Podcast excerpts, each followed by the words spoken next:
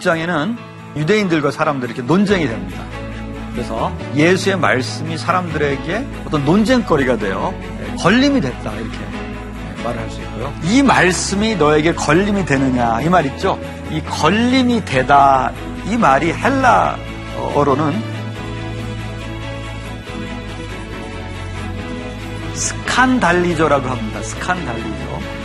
여기에서 영어에 스캔들이 나왔어요. 이, 이 어원에서 예, 스캔들은 원래 추문이라든지 그런 말이죠. 예수님의 말씀이 사람들에게 스캔들이 되었으니까 그걸 한번 생각을 해보겠습니다. 예수님을 정치 지도자, 군사 지도자 메시아로 생각을 한 것입니다. 근데 예수님은 그런 분이 아니었기 때문에 어, 넘어진 겁니다. 둘째로 사람들이 걸려 넘어진 것은요 오병이어에서 그냥 떡과 물고기만 먹는 것으로 그렇게 사람들이 그 예수님을 생각을 했다는 거예요. 세 번째 걸림이 되는 것은요, 예수님이 하늘에서 내려왔다는 거예요. 그거에 조금 더 나아가셔가지고, 그 빵은 곧 나의 살이다. 예수님께서 나를 위해서 십자가를 지시고, 어, 살을 찢기시고 피를 흘리셨다는 이 두 가지 사실을 받아들여야만 우리가 예수의 말씀에 걸려 넘어지지 않을 수 있는 거예요.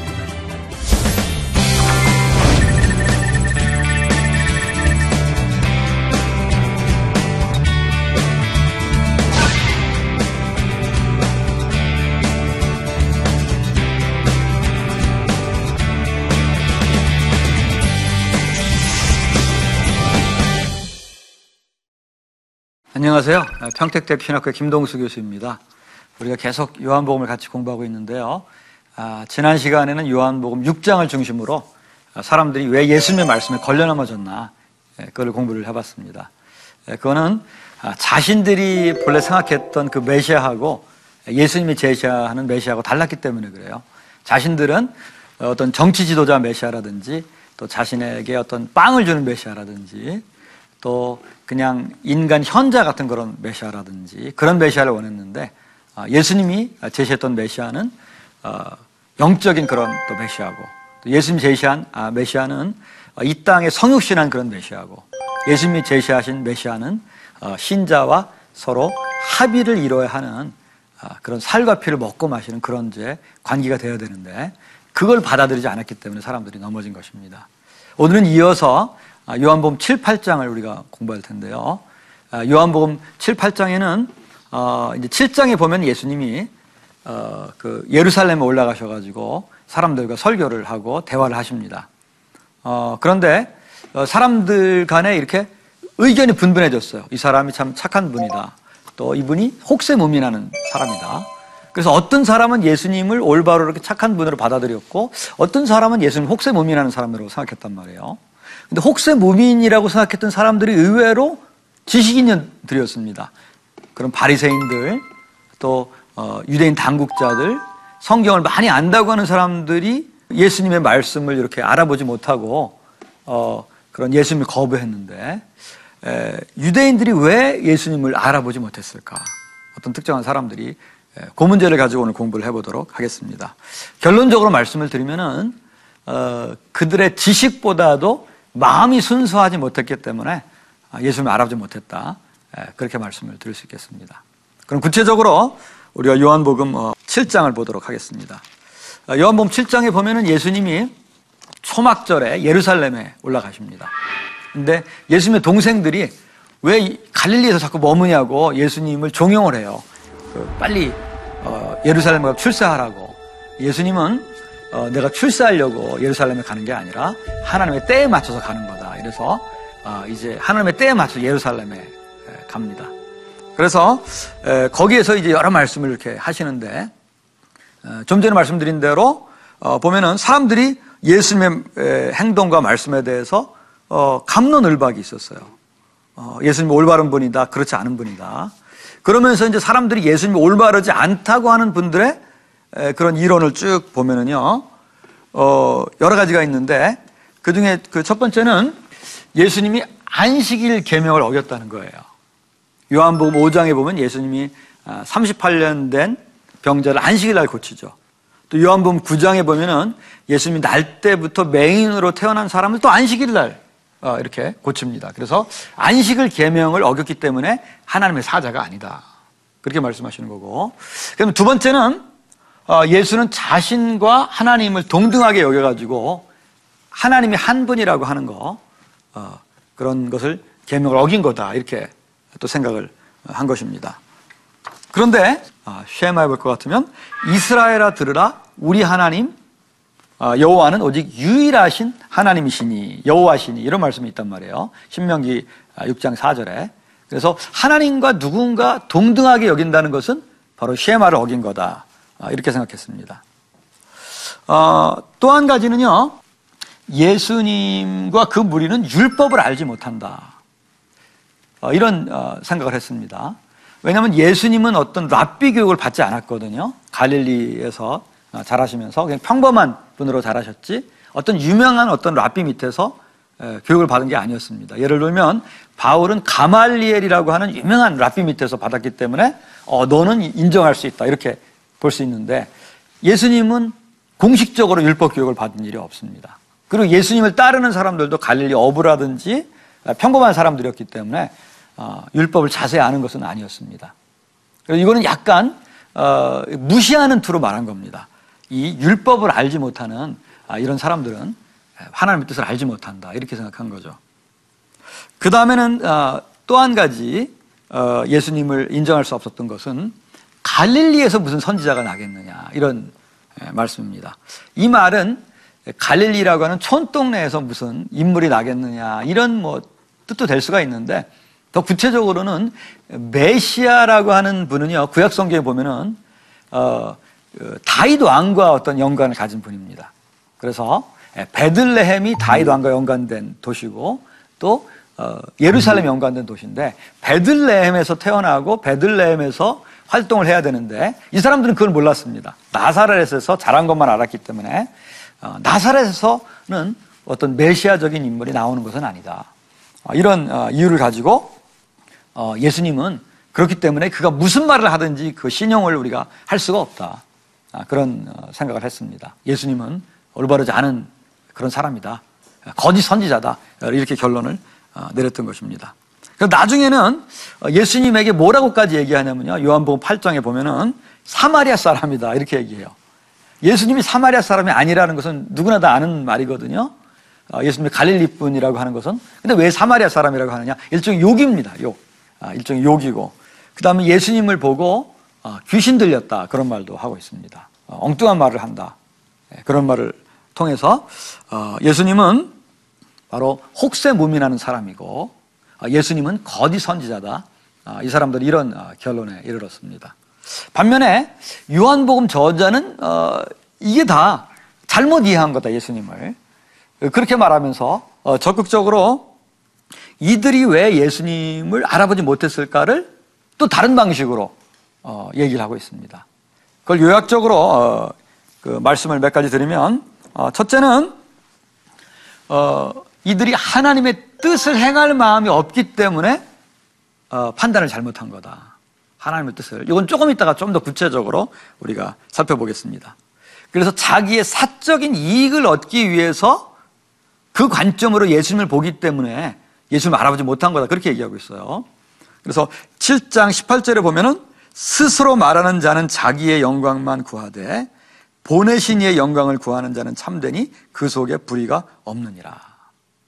예수님이 스스로의 영광을 구해서 그 말을 하는 사람이라면 하나님께로부터 온 분이 아닌데 어, 보내신 이의 영광을 그런 구하는 분이라는 거예요. 반면에 어, 예수님을 반대했던 유대인들은 하나님을 섬긴다고 하지만 사실은 어, 스스로의 어떤 사적인 유익을 위해서 예수님을 따라갈지 말지를 결정한다는 것입니다. 그래서 하나님의 뜻을 행할 마음이 없기 때문에 올바르게 판단하지 못하는 거다. 두 번째는 7장 24절에 보면 이런 말씀이 있습니다. 외모로 판단하지 말고 공의롭게 판단하라. 예수님에 대해서 여러 가지 그 판단할 수 있는 근거가 있는데 그 본질을 봐야 되는데 항상 그냥 외적인 모습만 보고 예수님이 옳고 그런 것을 어, 판단한다는 거예요. 그래서 어, 안식일 날 병자를 고친 것이 정말 하나님이 하실 수 없는 일이냐 이런 걸 한번 깊이 생각을 해봐야 된다는 것인데 외모로만 안식일 날 뭘 하는 건 일이기 때문에 그것은 아, 안식일 규정을 어긴 거기 때문에 아, 그런 거짓 선지자다 이렇게 단순 논리로 얘기를 한다는 것입니다. 겉만 보고 세 번째는 참 중요한 말씀인데요. 8장 37절에 보면은 이런 말씀이 있습니다. 내 말이 너희 안에 있을 곳이 없으므로 나를 죽이려 하는도다. 어, 이거 굉장히 우리가 의미 있는 그런 말입니다. 어, 예수님의 말씀이 어, 그 속에 거할 곳이 없으므로 예수님을 죽이려고 한다. 우리 예수님의 말씀에 관해서는 그걸 받아들여서 내 안에 거하게 하든지 아니면 그걸 튕겨 나가게 하든지 두 가지입니다. 우리가 지난 시간에도 봤듯이 예수님의 말씀을 받아들이지 않아서 어, 사람들이 걸려 넘어진 거예요. 예수의 말씀이 사람들의 마음속에 들어갈 곳이 없으므로 어, 그런 사람들이 예수님을 죽이려고 한다는 것입니다. 어, 자신들의 어떤 어, 성이 있고 고집과 아집이 있어서 어, 예수의 말씀을 들어갈 공간을 마련하지 않는다는 거예요. 그래서 예수님의 에, 그런 하나님부터 보내신 자라는 걸 알지 못했다는 그런 말이 있고요. 그 다음에 우리가 이제 11장에 보면 나중에 우리가 좀 더 살펴볼 텐데 어, 그 해의 대제사장이 가야바였습니다. 가야바가 사내들인 공회를 소집을 하고 어, 예수님이 이제 어, 표적을 많이 행하니까 이게 막 사람들한테 인기를 끌면은 어, 사람들이 막 예수님이 올 때 막 몰려들 거고 그럼 로마 사람들이 와가지고 이게 폭동이 일어난 줄 알고 어, 그런 우리 민족을 갖다가 다 멸하고 예루살렘 성도 다시 부수고 어, 성전도 없애버리고 그런 일이 있을 수도 있다. 그러니까 한 사람을 희생양을 만들자 그런 얘기를 합니다. 곧 정치적인 그 판단 때문에 어, 진리로 판단하지 않고 정적인 정치적인 판단 때문에 아, 예수님 말하지 못한 거다. 아, 그런 얘기를 어, 하고 있습니다. 어, 요한복음도 12장에 볼 것 같으면 쭉 이제 그동안의 이야기를 정리하면서 이사야서를 인용하면서 어, 사람들의 완악한 마음, 사람들의 고집센 마음 에, 그런 것 때문에 또 하나님의 영광보다 사람의 영광을 어, 더 취하려는 그런 마음 때문에 에, 이런 예수님이 하나님께로부터 보내심을 받은 자라는 것을 알아보지 못했다. 어, 그렇게 얘기를 하고 있습니다. 결국은 어, 예수님은 또 요한복음 8장에서 뭐라고 말하냐면요. 결국 예수님을 받아들이지 않은 것은 뭐냐면 어, 사람들이 하나님의 자녀가 아니라 마귀의 자식이기 때문에 예수님을 받아들이지 않은 거다. 어, 예수님은 이 세상에는 어, 하나님의 그런 피조물로 창조된 자는 하나님과 관계에서 하나님의 자녀가 되든지 그 자녀가 안 되면 악의 근원이 마귀의 자식이 된다는 거예요. 그래서 하나님께서 보내신 그분을 알아보지 못했고 받아들이지 않았다는 것입니다.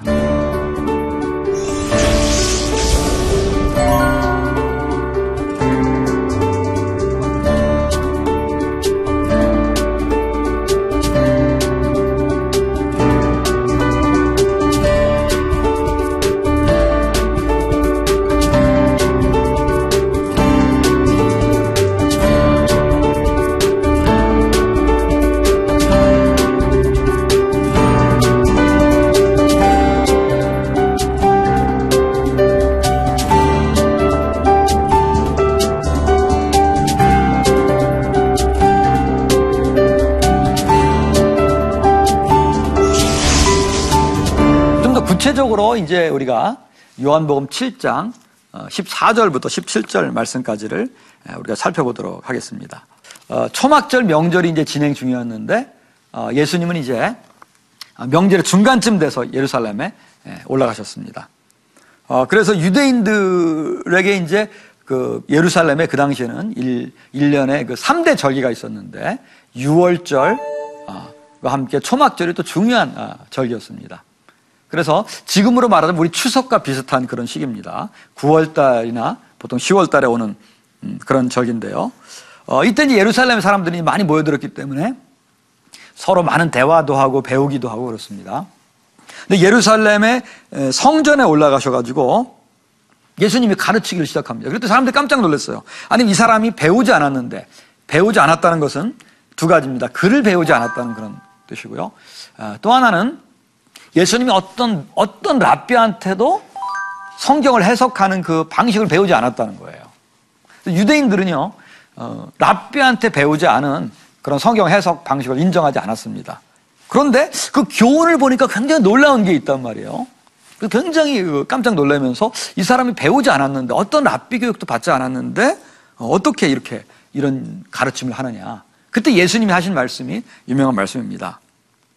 16절에 보면 예수께서 대답하여 이르시되 내 교훈은 내 것이 아니요 나를 보내신 이의 것이니라. 다른 모든 교훈은요 교훈이 랍비의 에, 교훈입니다. 어떤 선생님한테 내가 에, 배운 것입니다. 바울조차도 그렇게 얘기해요. 나는 사실은 가말리의 선생님한테 배운 거다. 이게. 근데 예수님은 그런 얘기를 안 합니다. 나는 선생이 없다. 바로 뭐냐면 나는 하나님으로부터 나를 보내신 이의 그런 어, 내 말은 그 말씀이다. 어, 이런 얘기를 합니다. 그러면 이 하나님으로부터 보내심을 받았는지 아니면은 뭐 자기 스스로 어, 이렇게 이상한 말을 지어서 말하는지 어떻게 아느냐. 그때 예수님 이런 말씀하세요. 17절에 사람이 하나님의 뜻을 행하려 하면 이 교훈이 하나님께로부터 왔는지 내가 스스로 말함인지 알리라. 이게 굉장히 중요한 아, 그런 말씀입니다. 아, 사람이 하나님의 뜻을 행하려고 하면 이 말씀인데요. 하나님의 뜻을 행하려고 그냥 해보면 그런 뜻이 아니에요. 여기에 이게 영어로 말하자면 하나님의 뜻을 강력한 그런 의지가 있으면 자, 죄송합니다. 영어를 한번 써보면요. If you are willing to do the will of God. 하나님의 뜻을 행하려고 하는 그런 강력한 의지가 있으면 하나님의 뜻을 행하려고 하는 진실한 마음이 있으면 조건적이죠. 이 교훈, 예수님의 교훈이 여기 중요한 게 뭐냐면 출처거든요. 하나님께로부터 왔는지 출처가 아니면 내가 스스로 여기는 인간이 지어서 그냥 말한 것인지 너희가 알리라 분별하리라 이거죠. 하나님의 뜻을 분별하는 중요한 원리는 하나님의 뜻을 행하려고 하는 의지, 그런 순수한 의도, 그런 깨끗한 예, 마음이라는 것입니다. 이게 왜 중요합니까? 당시에 어, 바리새인들은 하나님의 뜻을 어떻게 분별한다고 했을까요? 성경을 해석하는 다른 랍비들의 가르침 속에서 그걸 발견할 수 있다고 봤습니다. 그래서 하나님의 말씀 자체보다도 그 뜻을 해석하는 전통을 굉장히 중요하게 어, 여겼습니다. 어, 마가복음 7장에 보면은요, 어, 예수님이 그 전통과 말씀에 대한 그 얘기를 하고 있습니다. 전통으로 말씀을 무력화시키는 일이 많다는 거예요. 전통으로. 그래서 우리가 부모님을 공경해야 되는데 하나님께 드림이 되면 아 공경 안 해도 돼. 뭐 이런 전통도 생기고 어, 말씀을 해석하는 그게 말씀보다 더 위에 있는 게 많다는 겁니다.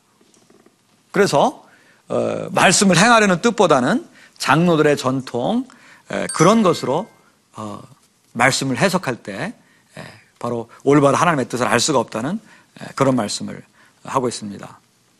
중요한 것은 어, 이 하나님께로부터 이 교훈이 왔는지 아니면은 인간으로부터 어, 왔는지를 분별하는 것인데 그 뜻을 행하려고 하는 진실된 그런 순수한 의도 마음이 중요하다는 거예요.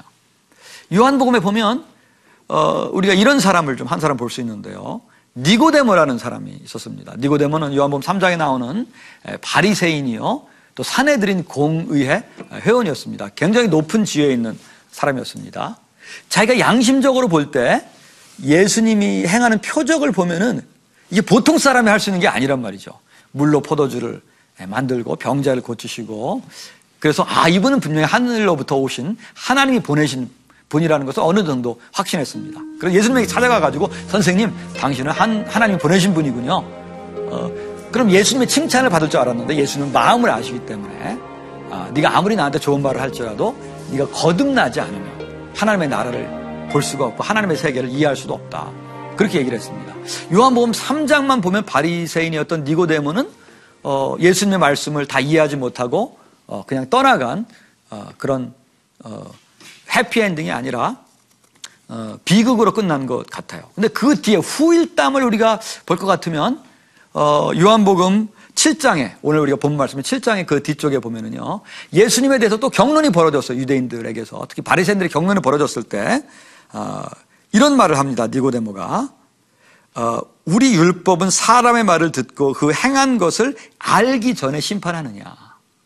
예, 좀더 우리가 지켜봐야 되고 예수님에 대해서 객관적으로 우리가 판단해야 된다. 그런 얘기를 하고 있습니다. 그랬더니 어, 그런 유대인 지도자들이 니고데모를 오히려 어, 책망하면서 이렇게 말합니다. 너도 갈릴리에서 왔느냐? 찾아보라. 갈릴리에서 어, 선지자가 나지 못하였느니라. 예, 이렇게 말하면서 어, 그런 또 출신 그런 것으로 예수님을 갈릴리 출신이기 때문에 어, 절대로 메시아가 될 수 없고 하나님이 보내신 선지자가 될 수 없고 어, 그런 메시아가 될 수 없다는 것을 얘기를 합니다.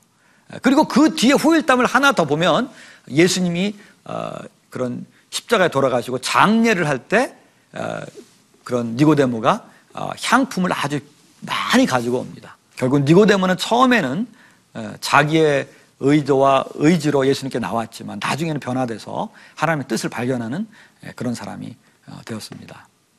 우리가 오늘 이 말씀을 조금 더 적용을 해보자면은 어, 예수님이 메시아라는 거, 하나님이 보내신 거라는 거, 예, 그런 뜻만 어떤 구별하는 게 아니라 우리가 일상 속에서 어떻게 하나님의 뜻을 잘 분별해낼 수가 있을까 그런 질문을 우리가 좀 어, 해볼 수가 있습니다. 여러분이 구체적으로 어떤 결정이나 결단을 하기 전에 하나님의 뜻을 발견해 보고 싶은 사람들이 아마 많이 있을 것입니다. 그런데 하나님의 뜻을 정말 어떻게 알 수 있을까 고민이 되는 분들이 많이 있을 거예요. 그냥 차라리 뭐 구약 성경에 있는 것처럼 우리가 그냥 양털을 갖다가 이거를 하나님 내일 아침에 이것을 여기에 아, 이슬이 맺히면 이쪽으로 가, 동쪽으로 가는 게 하나님 뜻이고, 이슬이 안 맺히면 서쪽으로 가는 게 하나님 뜻이겠습니까? 뭐 이렇게 물어볼 수도 어, 없는 것이고, 어, 사실은 어, 굉장히 하나님의 뜻을 발견하기 어려운 경우가 많습니다. 하나님의 뜻을 발견하는 일반적인 방법에 우리가 몇 가지 뭐 흔히 얘기하는 게 있어요. 그게 이런 것들입니다. 빌립보스에 보면 하나님은 행하시기 전에 자신의 기쁘신 뜻을 위해서 마음의 소원을 두고 행하신다. 그러니까 우리가 기도하면서 마음속에 한번 소원이 일어나는가. 이런 걸 좀 생각해 볼 수가 있어요. 더 근본적인 것은 성경의 하나님의 근본제 뜻은 성경의 원리와 또 배치되지 않잖아요. 주의 말씀은 내 발의 등이요. 아, 내 길의 빛이니이다. 이런 말씀대로 성경에 나오는 하나님의 기본 뜻과 아, 이게 부합하느냐. 아, 이걸 또 우리가 물어볼 수가 있겠습니다. 그 다음에는요, 우리가 이제 그동안에 성경 말씀을 오랫동안 해석해온 중요한 기독교의 전통이 있습니다. 건전한 크리스찬의 상식과 이게 부합하느냐, 이것도 좀 볼 필요가 있습니다. 하나님의 뜻은 우리의 크리스찬의 건전한 상식과 위배되지 않습니다. 또 한 가지 제가 중요하게 생각하는 것은 어, 혼자 고민하는 문제를 다른 사람과 한번 상담해 봤나 이게 굉장히 중요한 하나님의 뜻을 발견하는 원리 중에 하나더라고요. 어, 어떤 사람이든지 자기는 큰 고민이 되지만 다른 사람과 대화하면서 쉽게 해결되는 어, 경우가 있습니다. 마지막으로 문제의 성격을 잘 파악해 봤나. 문제가 이게 분별할 문제인지 결단할 문제인지 내가 주일 성수하려고 하는 것은 이게 어떤 결단할 문제이지 어, 어떤 성경 말씀을 뭐 우리가 보면 원리는 금방 알 수 있는 그런 것입니다. 이제 이런 기본적인 우리가 원리를 알고 있어도 구체적으로 우리가 이제 하나님의 뜻을 발견하기 어려운 적이 참 많습니다. 특히 뭐 결혼에 대한 문제라든지 사업에 대한 문제라든지 그런 많은 문제 발견하기 어려운데 그때 우리가 어떻게 하나님의 뜻을 발견하고 또 예수님이 주님이라는 걸 발견할 수 있을까? 바로 오늘 어, 있는 말씀, 바로 어떤 말씀이냐면요. 하나님의 뜻을 행하려고 하는 우리가 의지가 있는가? 하나님의 뜻을 행하려고 하는 의지가 우리 마음속에 분명히 있다면 결국은 그 뜻을 어, 발견할 수 있으려는 거예요. 어, 그러나 우리 마음속에 하나님의 뜻을 행할 마음은 없는데 이것을 통해서 내가 무슨 사적인 이익을 얻으려고 특별히 손해보지 않으려고 그렇게 할 때는 하나님의 뜻이 잘 발견되지 않는다는 어, 것입니다. 저 자신의 삶을 뒤돌아볼 때도 하나님의 뜻을 행하려고 하는 마음이 있을 때는 결국은 하나님의 뜻이 어, 말씀을 읽고 기도하다 어느 순간에 자명해지더라고요. 그런데 어, 하나님의 뜻을 행할 진정한 마음이 없을 때는 계속해서 내가 하나님의 뜻대로 이렇게 가면 손해 보지 이런 마음이 자꾸 생겨요. 어, 여기에 그 유대인들도 하나님의 뜻을 발견하지 못한 어, 바로 이유가 자신들이 추구한 어떤 삶이 있었어요, 삶이. 그런데 예수님이 제시하는 그 메시아를 받아들이면 자신이 뭔가 손해 보지 않을까 하는 그런 생각이 쭉 있었습니다. 그래서 진정으로 하나님의 뜻을 행할 마음이 없으니까 자꾸 여러 가지 규정을 만들어 놓는 거예요. 규정을 만들어 놓고 그대로 행하면 하나님의 뜻을 행하는 거다. 안식일 날 그냥 뭐 하나님을 생각을 안 해도 아무 일도 하지 않으면 안식일을 아, 우리가 지키는 거다. 하나님의 이름만 부르지 않으면 하나님을 내 마음속에 받아들이지 않아도 아, 내가 그냥 하나님의 뜻을 행하는 거다. 이런 식의 자기 율법을 자꾸 만들어 놓고 어, 진정한 마음 속에는 그런 하나님의 뜻을 행할 그런 의지는 아, 많이 그렇게 예, 없었던 것입니다. 어, 우리는 진정 우리 마음 속에 그것을 물어봐야 될 것 같아요.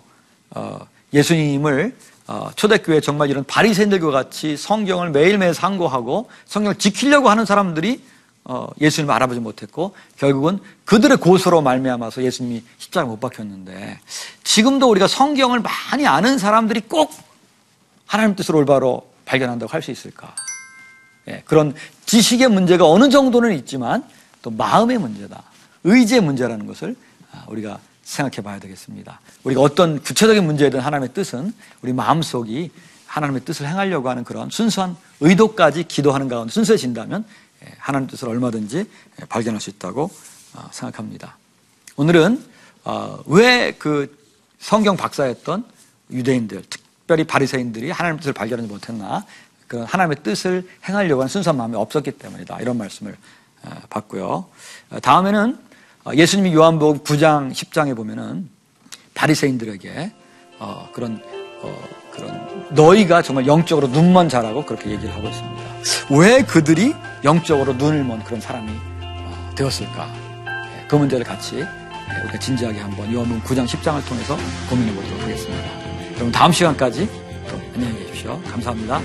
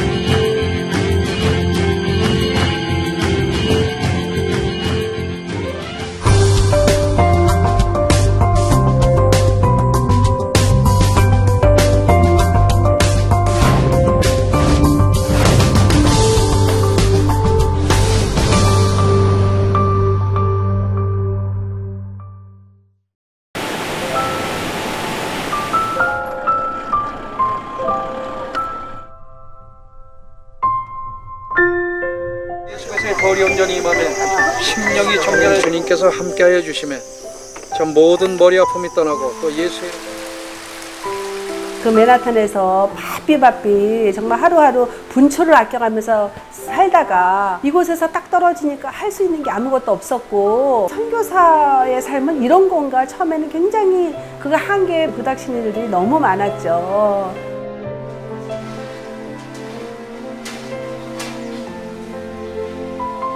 내가 왜 여기 있죠? 외로운데? 아, 그러니까 하나님께서 그냥 너는 거기 있음으로써 내가 어떻게 하는 거를 어, 너는 그냥 보기만 하면 돼. 너는 그냥 거기 있는 것이 선교사야.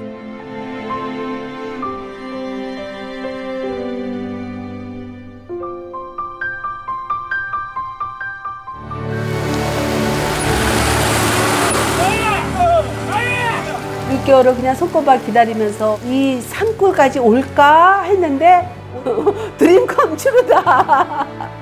네, 정말 좋았어요.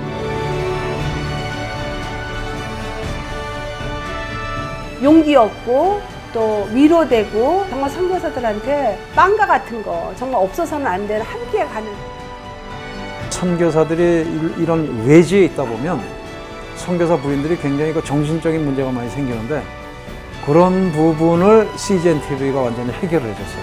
이 CGN TV도 사실 크게 저에게 동력자가 돼준 거예요. 온 세상을 위한 복음의 통로 세상을 섬기는 방송 CGN TV 감사합니다. 사랑합니다.